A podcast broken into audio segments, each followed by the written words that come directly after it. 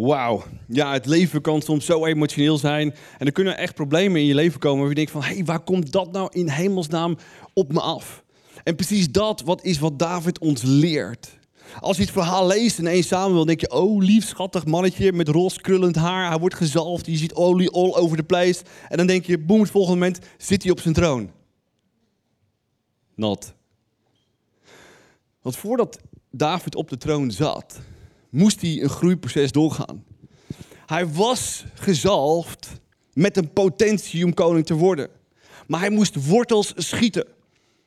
Nog meer wortels schieten om uiteindelijk een klein beetje blad te gaan dragen. Hebben we het niet eens over de vruchten.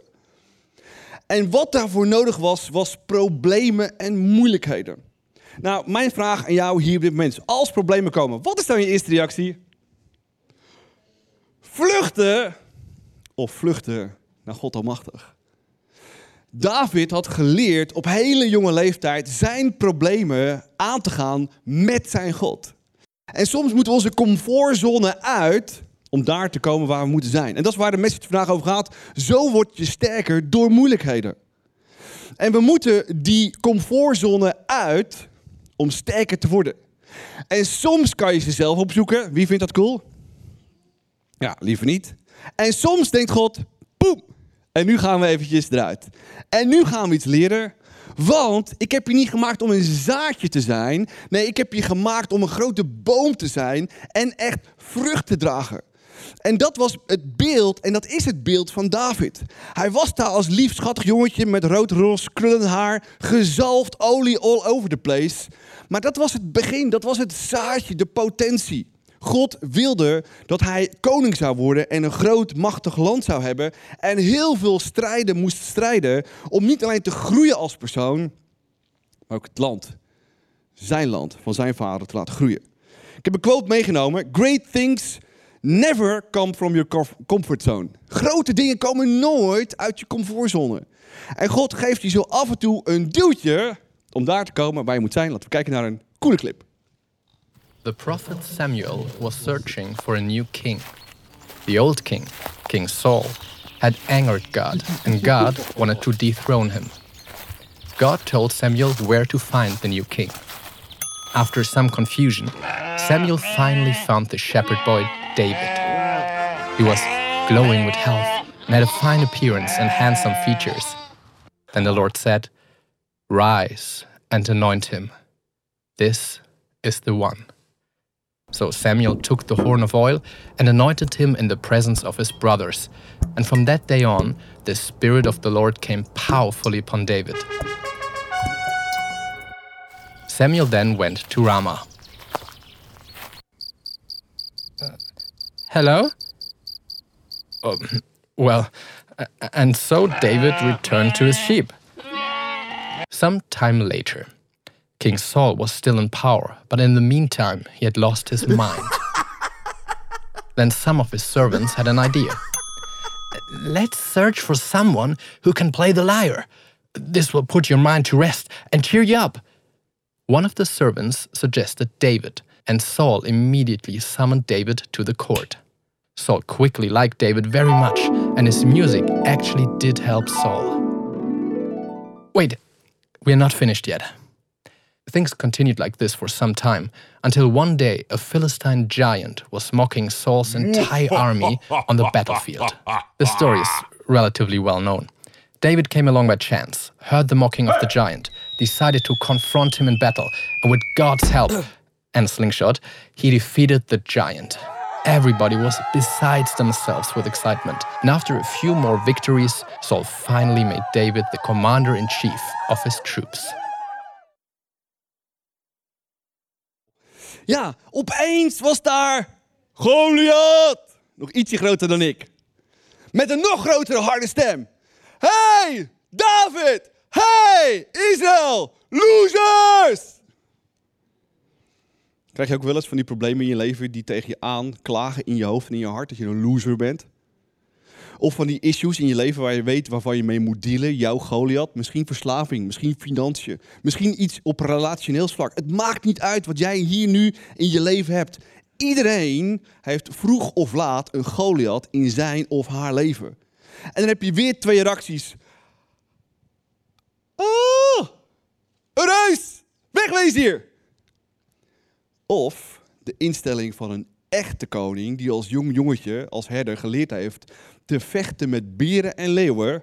So goes it not. En hij gaat met zijn God, gaat hij daar staan. En je moet je voorstellen, deze reus was wel weken het volk Israël, maar belangrijker nog, het God van Israël aan het aanklagen. Wie is die God? Wie is die baas? Wie zijn jullie nou in hemelsnaam? Klinkt bekend? Dat je jou aangeklaagd wordt in je hoofd, in je hart. En David zegt, so goes it not. Dat is wat we nodig hebben. So goes it not. Dat je het gevecht aangaat met jouw God. Laten we leren, Heaven, hoe dat gaat. En neem ons mee in het verhaal van David. Applaus voor Heaven. Yes, dankjewel. Dus David komt daar aan bij het kamp van een leger. En hij hoort daar de mensen praten over die reus. En hij hoort ook nog wat de beloning is van uh, de koning voor de persoon die de reus laat omvallen. Lees met me mee in 1 Samuel 17. David wendde zich tot enkele anderen die in de buurt stonden om te horen of dit werkelijk waar was. Wat krijgt de man die deze Filistijn doodt en een eind maakt aan zijn beledigingen aan het adres van Israël? Vroeg hij hun. En wie is die heidense Filistijn trouwens, dat hij de legers van de levende God uitdaagt? En ook hier kreeg hij hetzelfde antwoord. En wat David zich hier realiseerde was, hé, hey, wacht eens even, er moet hier een einde gemaakt worden aan, aan deze reus. En hij zegt dus hier ook, kijk met hem mee, een eind maakt aan zijn beledigingen. Met andere woorden, wij moeten ook tegen onze reus zeggen: hey, ik ga je een eind maken aan jouw beledigingen, aan jouw aanvallen. Het is afgelopen, het is genoeg. En dat realiseerde zich uh, David heel goed. Want er zijn seizoenen waarop we moeten zeggen: en nu is het genoeg. Waarbij we onze reus moeten aankijken. En het is echt, het is niet een, nu is het genoeg reus. Alsjeblieft weggaan? Nee, waarbij je echt moet gaan staan in de autoriteit die Jezus jou heeft gegeven. En het is echt zo'n diepe kreet wat van binnen uitkomt. Waarbij je echt denkt van, genoeg is genoeg. Het is afgelopen, het is klaar. Genoeg is genoeg. Deze reus in mijn leven, is going down. En dat is wat David hier ook deed en wat hij zich realiseerde. En op het moment dat jij zo'n houding hebt waarbij je zegt van genoeg is genoeg, het is afgelopen, dan gebeuren drie dingen. Dan ga je door drie stappen. En de eerste is dat je ontmoedigd zult worden. Wees niet ontmoedigd. Je zult merken op het moment dat jij tegen je reus zegt: Het is afgelopen, het is genoeg dat er mensen om je heen zullen zijn die zoiets hebben van, nou, weet je wat? Ik ga jou kleineren. Ik ga jou beledigen. Ik ga jou het gevoel geven dat jij dit niet aan kan. Wees niet ontmoedigd. Er zullen mensen zijn die jou verlangen voor veranderingen, dat ze dat willen beroven van jou. Wees niet ontmoedigd. Lees met me mee in het verhaal van David. Dat gaat verder in vers 28. Toen Eliab, zijn oudste broer, hem tot die mannen hoorde spreken, ontstak Eliab in woede tegen David. En hij zei, waarom ben je eigenlijk gekomen? En onder wiens hoede heb jij die paar schapen nou achtergelaten in de woestijn? En ik ken je overmoed en de slechtheid van je hart wel, want je bent gekomen om alleen maar het gevecht te zien. Hier lees je dat ook weer terug waarin David ontmoedigd werd op het moment dat hij tegen de reus zei, het is genoeg. En je leest het met de eerste zin die zijn broer tegen hem zegt. Waarom ben je eigenlijk hier? Wat doe jij hier? Waarom ben je hier? En David zegt, mijn vader heeft mij hier gestuurd. Ik ben hier niet zomaar gekomen. Mijn vader heeft mij gestuurd om te kijken hoe het met jullie gaat. Omdat hij van jullie houdt. Hij wil weten hoe jullie het doen. En nog een ontmoediging spreekt zijn broer uit.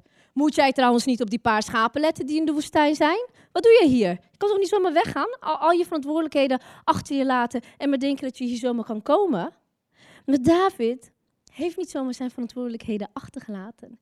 Hij heeft een co-leader, heeft die aangesproken, heeft andere mensen uh, aangesproken gezegd: hey, jullie gaan op de schapen letten terwijl ik weg ben. En misschien ken je het wel, dat God je ergens voor roept en dat je denkt, yes, en nu ga ik. En je laat al je verantwoordelijkheden achter je. Nee. Een echte leider zorgt ervoor dat je co-leiders aanstelt, zodat zij het pak, uh, de rest van de werk kunnen oppakken. En niet zomaar de boel de boel laat. En dat is ook niet wat David deed. En nog een ontmoediging. Ik ken je hart wel. Je komt hier alleen maar om het gevecht te zien. Jouw hart is slecht. Dat is waarom je hier komt. Ken je dat? Dat christenen het dan soms tegen elkaar zeggen of over anderen. Ik ken zijn of haar motivatie wel. Heeft gewoon een slecht hart. Nieuwsflash, um, alleen God is degene die oordeelt over ons hart. Dus kijk maar lekker naar je eigen hart en wat jouw motivaties zijn. En de laatste ontmoediging die hij ook nog uitspreekt is... Jij komt hier alleen maar gevechten te zien. Dat is waarom jij hier bent. Dat, dat is het enige wat jij... Jij wilt sensatie. Dat is waarom jij hier bent. Nee, zegt David. Ik kwam hier om jullie brood en lekkere kaas, lekker Hollandse kaas te brengen. Met komijnen, kruiden en zo. Ik kwam jullie om hier te zegenen. Dat is waarom ik hier ben. Niet voor de sensatie, niet om het gevechten te zien.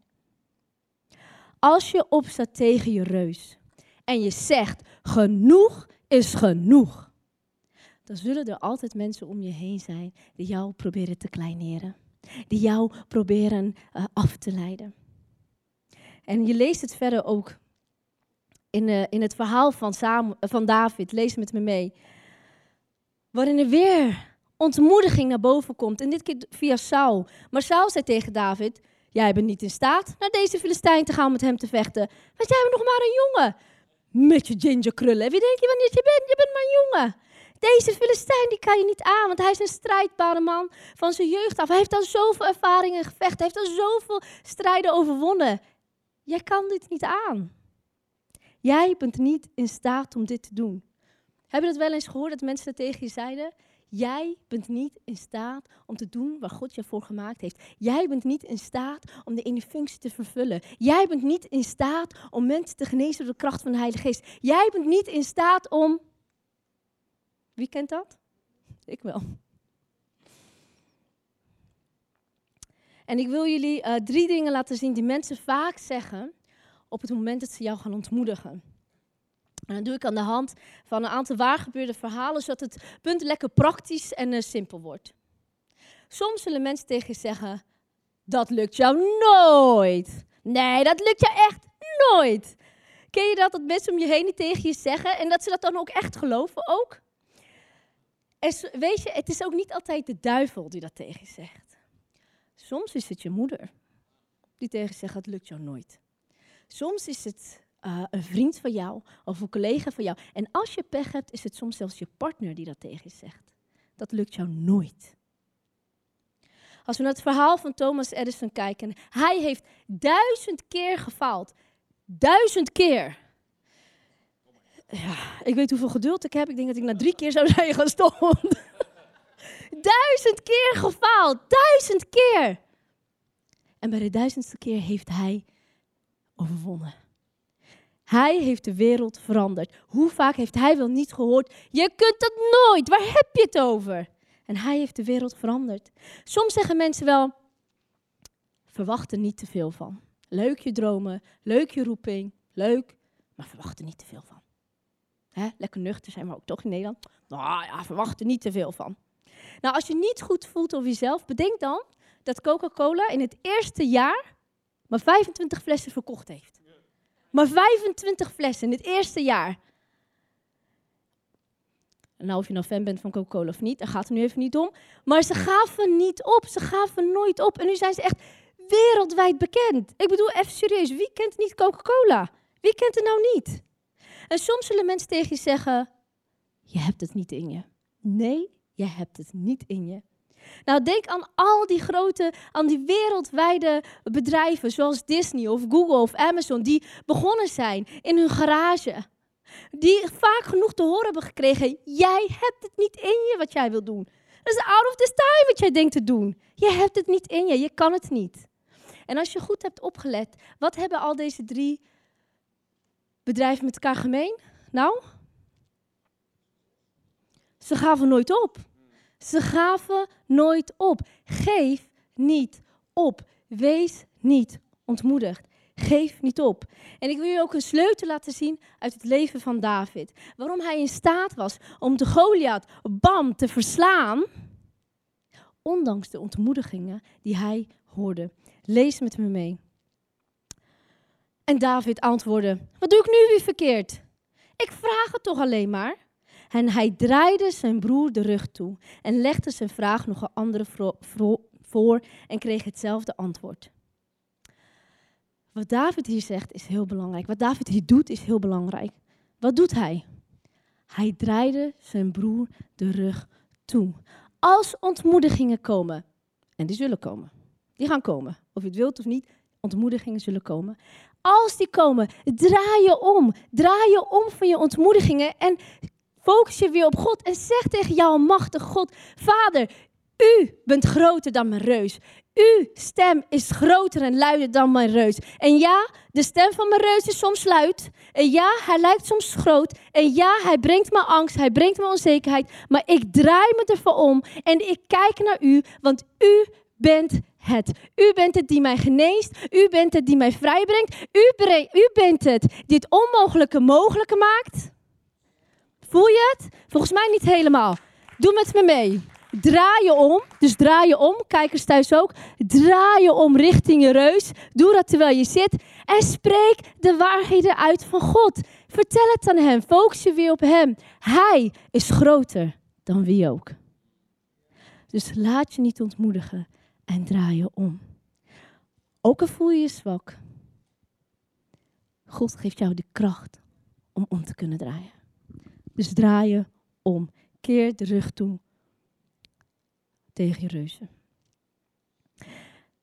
En een tweede, nummer twee van vandaag, waarmee jij uh, sterker kan worden door je moeilijkheden, is vecht met je eigen wapens.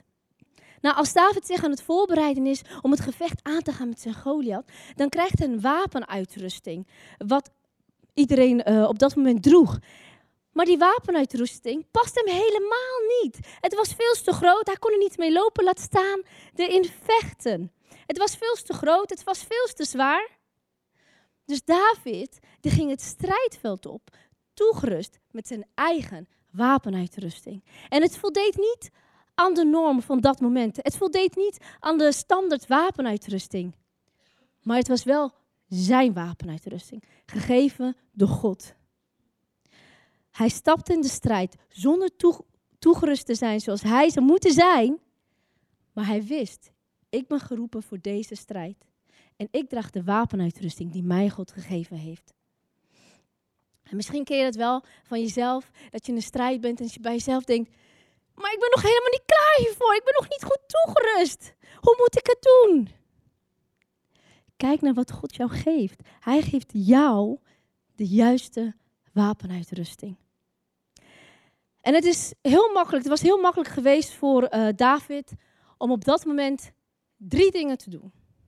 De eerste is, hij had weg kunnen lopen van het gevecht. Hij had kunnen zeggen, oké, deze wapenuitrusting, het past me niet, het is veel te groot voor mij, het is veel te zwaar. Zo kan ik nooit het gevecht aangaan. Zo kan ik nooit de roeping die God op mij gelegd heeft uitvoeren. Dus, ik loop weg. Dat had ik kunnen doen, toch? Dat kunnen jij en ik ook doen.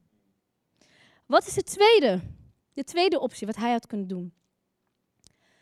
Hij had het juiste gevecht in kunnen gaan met de verkeerde wapenuitrusting. En hier is een goddelijke tip voor jou. Ga niet de juiste strijd aan met de verkeerde gevechtsuitrusting. En het lijkt misschien wel een eervol iets om te doen. En het lijkt misschien wel een heilig iets om te doen. En dat je denkt, ja, maar ik wil, ik wil, uh, uh, ja, ik wil het op de juiste manier doen, zoals het hoort, zoals ik het om me heen hoor. Maar je zult het gevecht verliezen. Ga niet het juiste gevecht in, zonder met de verkeerde gevechtsuitrusting. Want je zult het verliezen. En als David dat had gedaan, dan had hij zijn gevecht niet gewonnen. Maar gelukkig is er nog een derde optie. Zijn jullie klaar voor die derde optie? Zijn jullie klaar voor die derde optie? Ari, wat is die derde optie? Come on, ja. De derde optie is gebruik je eigen gevechtsuitrusting. Nou, wat moeten we daarvan snappen en begrijpen. Het eerste is dat je moet weten, God heeft alles in je gelegd wat je nodig hebt voor jouw droom. Zeg met z'n allen, ik heb potentie. Ik heb potentie. Nou, dan komt vraag 2. Zijn we allemaal overtuigd dat we potentie hebben? Ja, sommigen twijfelen natuurlijk altijd nog een beetje. Dan komt de tweede heel belangrijke. Ik ben gezalfd. Was David gezalfd? Ja, wel degelijk. Zodra je leven aan Jezus geeft, je nodigt hem uit in je leven, word je gezegeld, Efesius 1, lees hem, met zijn Heilige Geest. Zodat alles weet, zowel aan de niet-geestelijke kant als aan de geestelijke kant, ik ben een zoon of dochter. Zeg even, ik ben gezalfd. Dat moet je weten. Dan komt het allermoeilijkste. Sta je op basis van je potentie, op basis dat je gezegeld bent met zijn Heilige Geest, in de autoriteit die God je gegeven heeft? Ja of nee? Er zit niks tussen. Er zit niks tussen. Je hebt de potentie, je bent gezalfd, maar ga je staan in de autoriteit. Wat hier gebeurt met Goliath, is een klein jong jongetje die niet eens de lengte had om een normaal pak aan te trekken om die Goliath aan te gaan. Dit simpelweg wat hij deed. Ik heb de potentie, ik ben gezalfd, ik word de volgende koning en die loser, die moet zijn kop dicht houden en ik ga hem doden. Is dat autoriteit? Dat is autoriteit. Mijn vraag aan jou is een beetje confronterend deze ochtend. Sta je ook zo in die autoriteit? Het gaat niet over goed of slecht, het gaat over groeien vandaag. David groeide stapje voor stapje in die autoriteit. Die potentie was daar, die zalving was daar. Groeien, groeien, groeien. En mijn droom en mijn doel en mijn zalving is koning van Israël. Game over. Hoe vecht je met je persoonlijke wapens? Wat was het persoonlijke wapen van David? Zijn slingshot. Een paar steentjes. En hij pakt datgene wat hij normaal altijd doet. Wat hij al vanaf jongs af deed. Met een klein slingertje met een paar steentjes. Hup, weer een beer. Gaat weer een leeuw. Bam! Oh, ja. Reusje.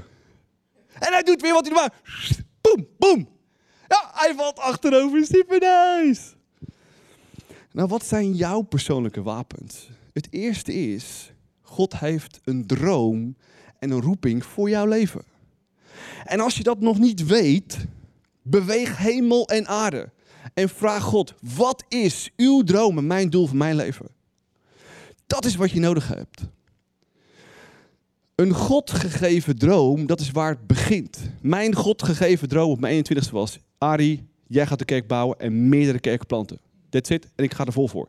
Het tweede is, ik ben loyaal. David was loyaal. Dit is mijn God en ik laat mijn God niet uitschelden. So goes it not. Dat is wat we moeten snappen. Ga staan voor zijn kerk. Ga staan voor zijn mensen. Toen het volk van Israël, nu is dat de kerk van Jezus Christus. Het volgende is, ga staan in je talent. Iedereen is getalenteerd. Er zijn mensen die twijfelen, ik twijfel er niet aan. Jij bent getalenteerd. Zeg het even met z'n allen. Ik ben getalenteerd. Ga staan in je talent. Wat God in jou gelegd hebt. In je persoonlijkheid. In je passie. Als je je talent en je passie gebruikt. En je gaat daarin staan. Niemand die je tegen kan houden. Niemand die je tegen kan houden. Niemand die je tegen kan houden. Ik wil in mijn talent staan. Als iemand mij belt. Ari, wil je doen wat je altijd leuk vindt? Ja. Kunnen ze dag en nacht bellen. Sta in je talent. Volgende is, sta in Gods kracht. Gods kracht is Gods geest. Efeziërs zegt nogmaals, je bent gezield met de Heilige Geest. Je moet soms een stap zetten naar je reus toe, uit die comfortzone, om die kracht te ervaren die diep in je ziel zit, waarmee je gezegeld bent. Er zijn zoveel momenten geweest de afgelopen tien jaar met deze kerk bouwen. Arie, stap eruit. Arie, zet de eerste stap. Arie, doe dit. Arie. En dan pas komt die kracht. Maar je moet die reus aankijken. Je moet actie ondernemen. Je moet vastberaden zijn. Ik dood die reus. En dat probleem gaat uit mijn leven. En de laatste en de allerbelangrijkste. Totale afhankelijkheid. Van jou, Jezus.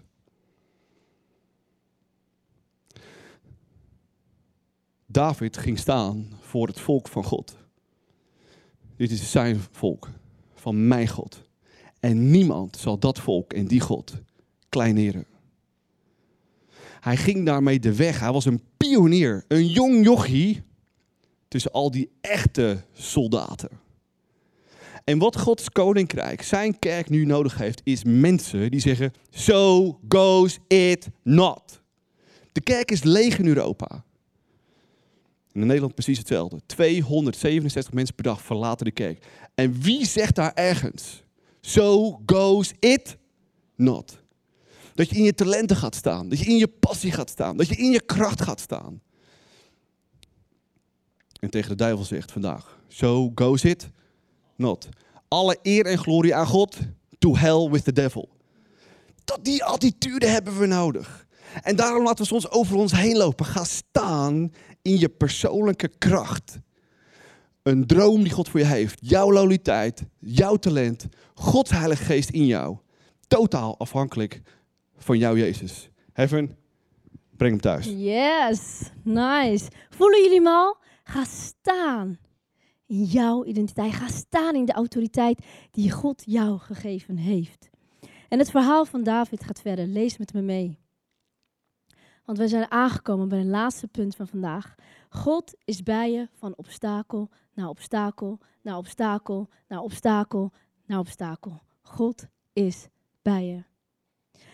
Hierna gaf hij David zijn eigen wapenuitrusting. Een koperen helm en een panzer. David trok het aan, goorde zijn zwaard om en deed enkele stappen om te voelen hoe het zat. Want hij had nog nooit een wapenuitrusting aangehad. Ik kan me niet bewegen, zei hij tegen Saul en trok alles weer uit. Toen nam hij zijn stok, pakte vijf gladde kiezelstenen uit een beker en deed in zijn herderstas. En zo ging hij op Goliath af, slechts gewapend met zijn slinger. Wat lezen we hier? Hij pakte vijf gladde kiezelstenen. Waarom vijf? Nou, getallen in de Bijbel komen niet zo, maar het is niet even dat God dacht van, mm, ja, vijf. Ja, we doen vijf. Nee, het heeft altijd een betekenis, er zit altijd een boodschap achter. En hij nam geen vijf stenen mee voor het geval dat hij dacht: Oh, weet je wat? Als ik hem met de eerste steen niet raak, Goliath, en hij valt niet neer, heb ik er voor de zekerheid nog vier. Nee, dat was niet de reden waarom hij de vijf meenam. En als je de Bijbel doorleest, dan ontdek je dat David en zijn leger meerdere reuzen verslagen hebben. En David wist: Dit is niet de eerste reus tegen wie ik zal moeten vechten. Want er zullen meerdere komen. God is bij je van obstakel naar obstakel naar obstakel naar obstakel. En waarom is dit zo belangrijk om te weten? Nou, wij zullen vaak, we zullen vaak moeilijke situaties tegenkomen. En we zullen vaak met Gods genade die reuzen moeten verslaan.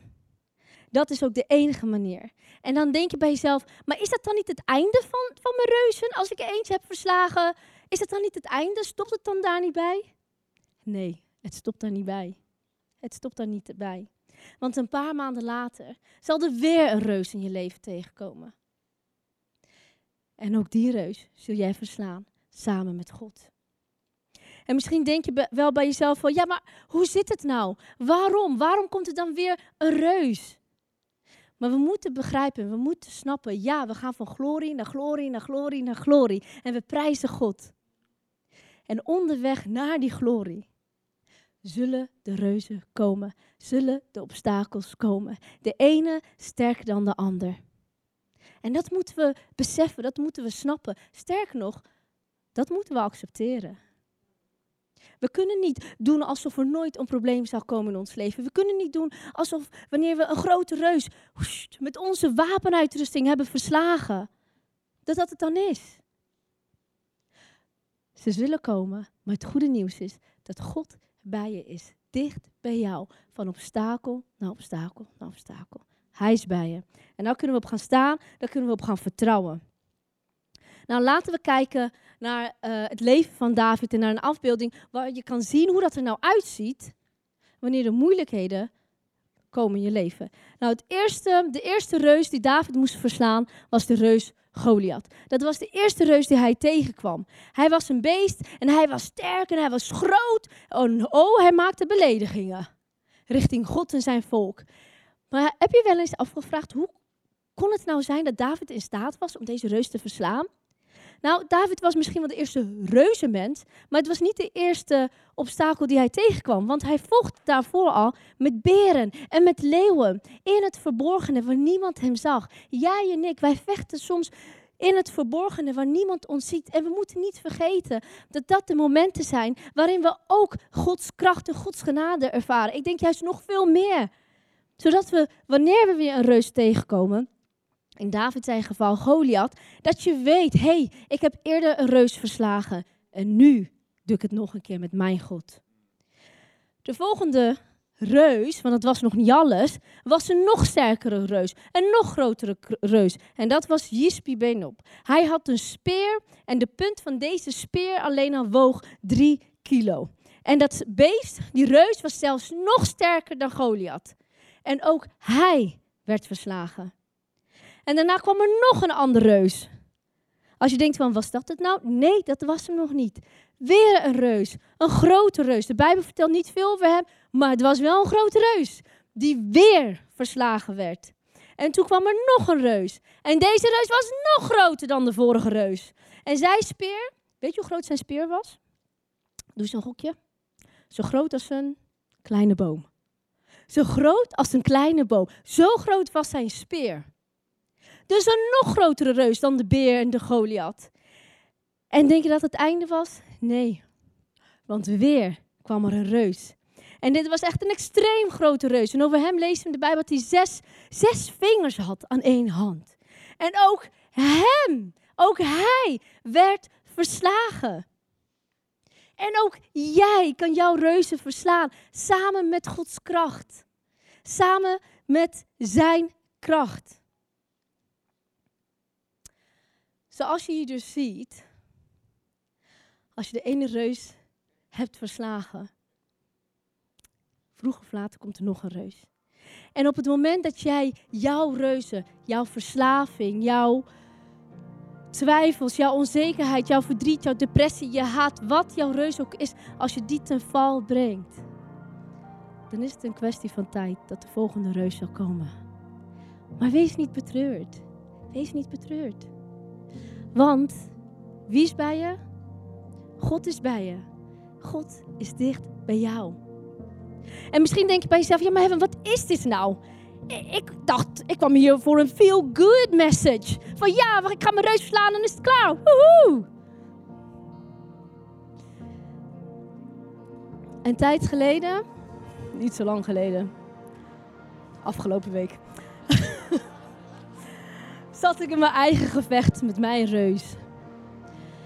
En ik voelde me zo, zo moedeloos. Ik voelde me echt moedeloos. Echt moedeloos. En in dat moment ervaarde ik de stem van mijn papa God die tegen mij zei: Weet je nog, hebben? Herinner je nog de ene keer, hebben? De ene keer dat je ontmoedigd was, de ene keer dat je wilde opgeven, die ene keer dat je dacht dat je er niet uit zou komen. Weet je het nog? Herinner je dat nog? Ja, ik herinner het me nog. Ja, vader, ik herinner het mij. Ik herinner me dat ik naar Zwitserland was gegaan om daar de college te volgen. Zodat ik een topbeste zou worden. En dat ik in een periode zat waarin ik zo ontmoedigd was. Zo ontmoedigd dat ik niet eens de energie had om aan bed uit te komen. Want wat had het voor zin? Ik was zo ontmoedigd. En er was één periode, zeven dagen, dat weet ik nog zo goed, van zondag tot en met zaterdag duurde het. Dat ik elke dag gehuild heb, elke dag uitgeroepen heb naar mijn vader. Waarom, vader? Ik snap het niet. En het is zo zwaar, het is zo moeilijk en ik wil echt gaan opgeven. Maar ik wist, diep van binnen wist ik, dit is de juiste plek, de juiste tijd waar mijn papa God mij wilt hebben. Dit is mijn roeping hier moet ik zijn. En in die moment, op de zevende dag, voelde ik een kreet van binnenuit. En ik zei, het is genoeg. Genoeg is genoeg. Reus van ontmoediging, jij gaat neer. Dus wat deed ik? Ik draaide me om en ik sprak Gods waarheden uit. En ik sprak uit wie Hij is en wie ik ben in Zijn evenbeeld. Want ik ben gemaakt naar Zijn evenbeeld. Ik ben Zijn geliefde dochter. Hij heeft mij de kracht gegeven om te doen wat alleen Hij door me heen kan doen. En de volgende dag was een zondag. De gevoelens waren niet in één keer weg. Maar er was iets binnen mij veranderd. Ik stond sterker. Ik had de juiste gevechtsuitrusting aan.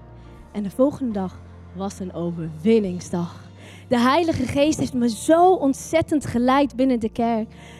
Zo ontzettend geleid dat hij me zelfs de eer gaf om iemand te leiden. Dat hij zijn leven aan Jezus gaf. En wat zo bijzonder was in dat verhaal waren twee dingen. Eén, ik dacht in mezelf, maar wie ben ik nou dat u mij hiervoor gebruikt? Ik heb zo'n miserabele periode achter de rug. En toch, u maakt het mogelijk door me heen. En het tweede wat zo bijzonder was in dit verhaal. Die jongen was op dat moment van plan om tegen zijn beste vriend te zeggen. hey, weet je, ik heb een jaar lang heb ik naar Jezus gezocht. Ik heb gebeden, ik heb hem niet gevonden. Ik ben er klaar mee. Ik geloof niet in hem. Ik heb hem niet gevonden. Hij stond op het punt om dat te zeggen. En op dat moment zei de Heilige Geest tegen mij, daar moet je zijn. Spreek woorden van leven tot hem. Spreek woorden van waarheid tot hem. En hij gaf zijn leven aan Jezus. En dat niet alleen, ja zeker. En dat niet alleen. De Heilige Geest die leidde mij naar een andere dame die daar kwam. De zaal was overvol, overvol.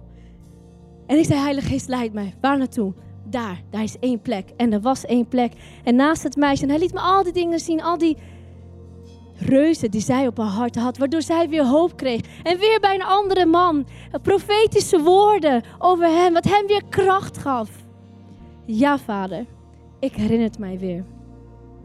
Dus afgelopen week, toen mijn papa God me daar weer aan herinnerde, stond ik weer op en ik draaide mijn rug weer om. En ik begon Gods waarheden uit te spreken. Ik begon vanuit zijn autoriteit te gaan spreken, vanuit zijn autoriteit te handelen en te zeggen: Reus, genoeg is genoeg. Niet meer. Laten we sterke zonen en dochters zijn van onze fantastische Vader God. En onze reuzen, ze hebben een naam. Ze hebben een naam.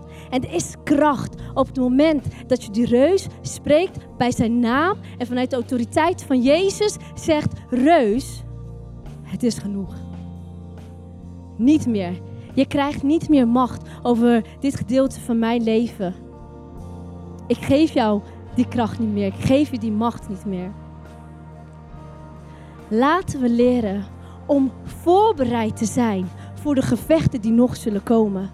Wetend dat onze Papa God bij ons is van obstakel naar obstakel naar obstakel.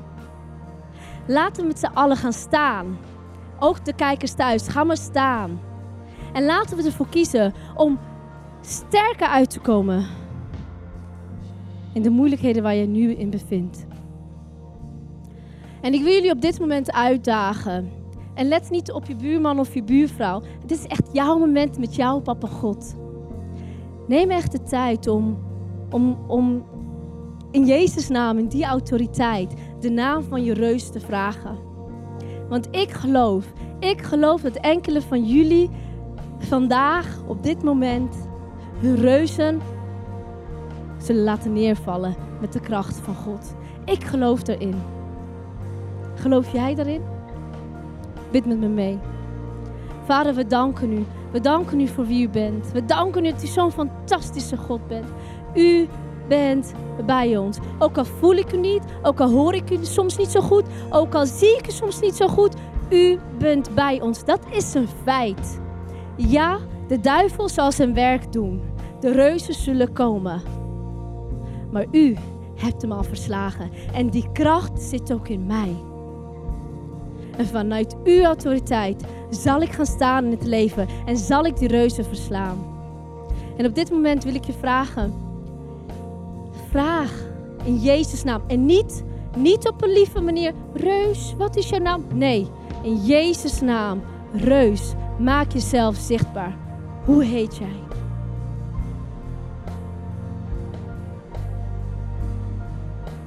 Hoe heet jouw reus die jou terroriseert? Die jouw slapeloze nachten veroorzaakt? Hoe heet jouw reus? En in Jezus' naam brengen wij onze reuzen bij u. En we roepen uit: het is genoeg. Genoeg is genoeg. Want u vecht voor mij. En ik zal hier sterker uitkomen dan dat ik erin kwam. En ik zal woorden van leven spreken. Ik zal uw waarheden uitspreken. Want u bent de almachtige God. Een God die er altijd is. U bent die voor me vecht, met mij vecht en mij de kracht daarvoor geeft en de wapenuitrusting voor geeft om het gevecht aan te gaan. Ik hoef niet bang te zijn. Reus, in Jezus' naam, vandaag val jij. Laten we God dan bidden.